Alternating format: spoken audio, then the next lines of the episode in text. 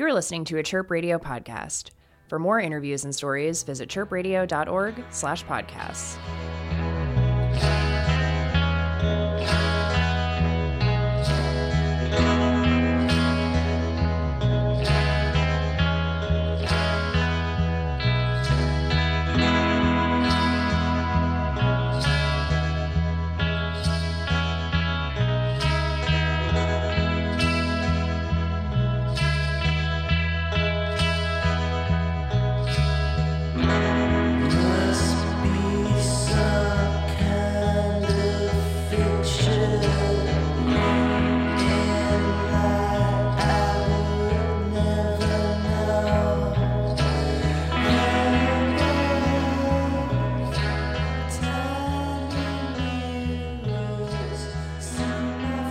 right, you're listening to Chirp Radio 107.1 FM. I'm Andrew Meriwether, and I have the privilege of being in the studio with Michael Santana of Cafe Racer, the Logan Square rock outfit. Uh, they have been around since 2016. They had a release on Dumpster Tapes, a self titled release, and now this past February they have released their new record, which is called Famous Dust, that is out on Maximum Pelt. Michael, thanks for joining us today. So, the first thing I want to ask you about is just how did Cafe Racer come about? What's your origin story? What's your mythology? Uh, me and our one of our guitar players, Adam Schubert, started the project in 2016. We met working at a retail store in Wicker Park, my first and only retail job out of desperation. We met each other and I was looking to start a new project after my my first band broke up. And he had just moved here from from Colorado and we intended on just starting a project together. And the name Cafe Racer comes from our wacky boss at our job that we met at At the retail store. at the retail store, who was obsessed with Cafe Racer motorcycles. I was wondering if you guys were really into motorcycles, but it's your boss. Yeah, he, our boss really was. I do ride a motorcycle. I'm the only one in the band who does. I don't ride a Cafe Racer. Um, what do you ride? Uh, I ride a Honda CB400. It's kind of like a brat style motorcycle. What is that? What, is a brat style motorcycle? What It's like a cruiser, kind of like a cafe racer, I guess. I don't know, but it's not technically a cafe racer in in the grand scope of what it is as a motorcycle. But uh, so our boss was kind of obsessed with cafe racers, and he'd bring in different ones from shops around the city, kind of showcase them in the shop. And as we were thinking of band names, um, we were cycling through them over and over again, and we were just like cafe racers and the boss wouldn't stop talking our heads off about them and it just had a good ring to it and even though like some people might recognize like the connotation with motorcycles other than that it had a good ring to it. So i felt like oh that's a cool name for a band and sounds good and everybody i told before we even started the band oh i'm starting a new band called cafe racer. They're all like oh that's a really cool name so It's interesting to me because like you presumably were trying to leave this retail job in order to like start this band, but you decided to hold on to like some memento. Yeah, basically. yeah.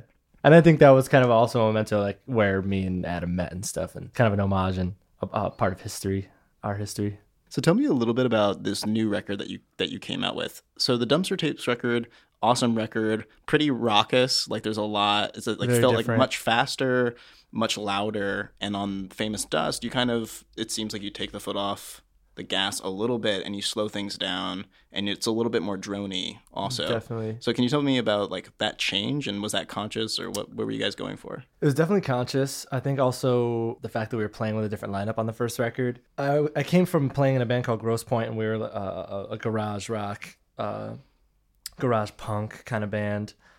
And I guess that was kind of like my influences, like kind of changing, my musical influences changing with the first record. It was kind of becoming more well well rounded, and I was listening to a lot of Brian Jonestown Massacre at the time, and so was Adam, I think. And we decided to make like a record that we thought would be like our homage to Brian Jonestown. I'm not It familiar with that record. Can you tell? Oh, it's a band, Brian Jonestown Massacre. Yeah. I mean, they're kind of like a '60s uh, revival band from the '90s that have a lot of uh, '60s garage elements, but also like psychedelic and shoegaze elements. And I think we played more into the garage element at first with the first record. Uh, we didn't really know where we were going. It was kind of just like we were jamming in a bunch of ideas. And then the second record, I think, was a lot more cohesive. Uh, I wrote it in a really short amount of time. Uh, so I think all the songs kind of sound similar um, because the vibe was similar. Yeah, we kind of like slowed it down. Tried to, I tried to pretty basically emulate Lou Reed and Jim Reid. Lou Reed from Velvet Underground and Jim Reid of Jesus Mary Chain in one record.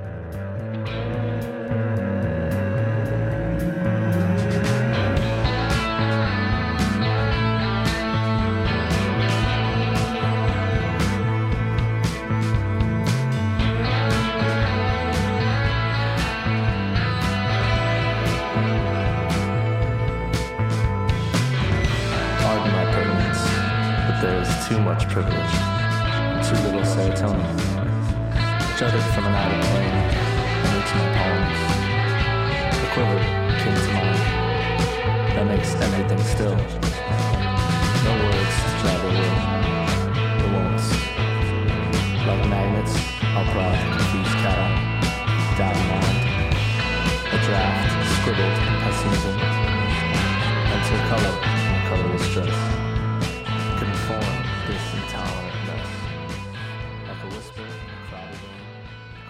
I'm sort of curious uh, whether you see yourself and your band as carrying on a music tradition or innovating a new sound. I think I would hopefully like to do both. Definitely feel like I'm carrying on a sound because I've adopted specific influences and I want to make it it's pretty obvious, you know, like I want to make our songs uh, uh, uh, a clear picture of where our influences lie.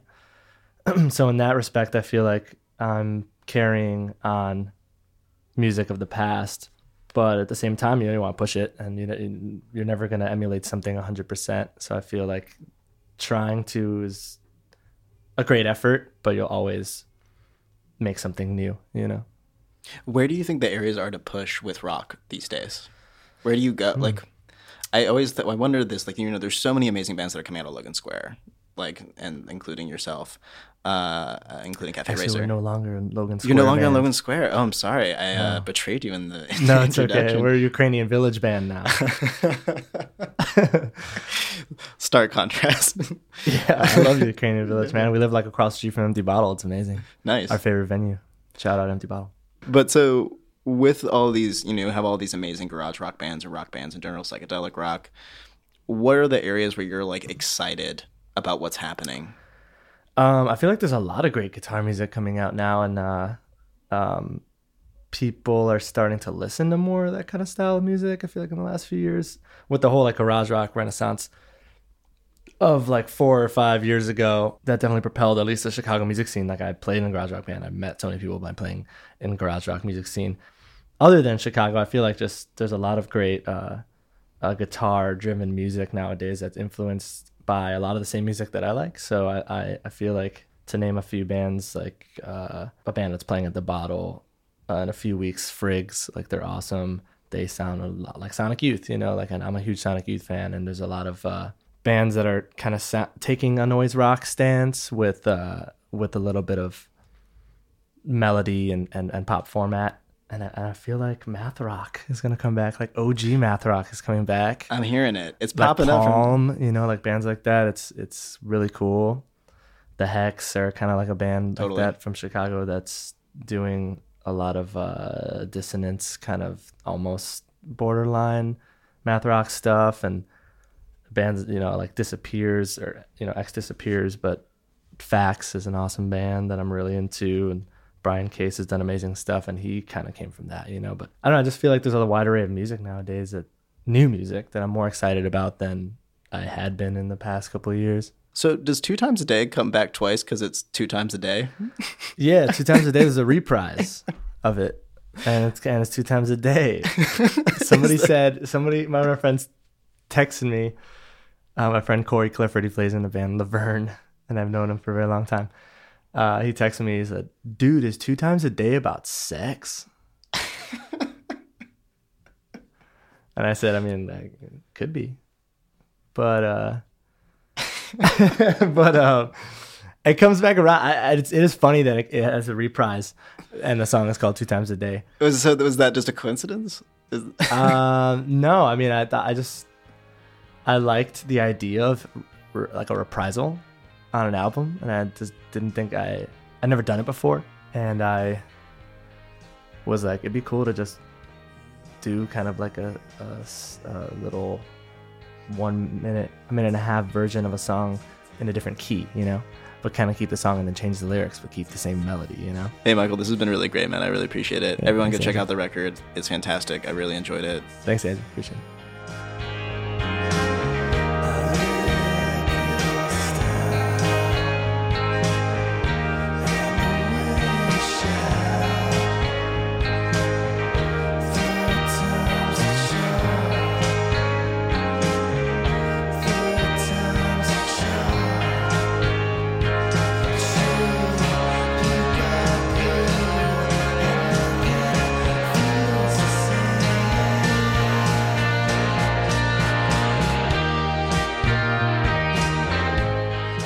Can find this and other interviews at chirpradio.org slash podcasts. Chirp Radio. Hear what's next.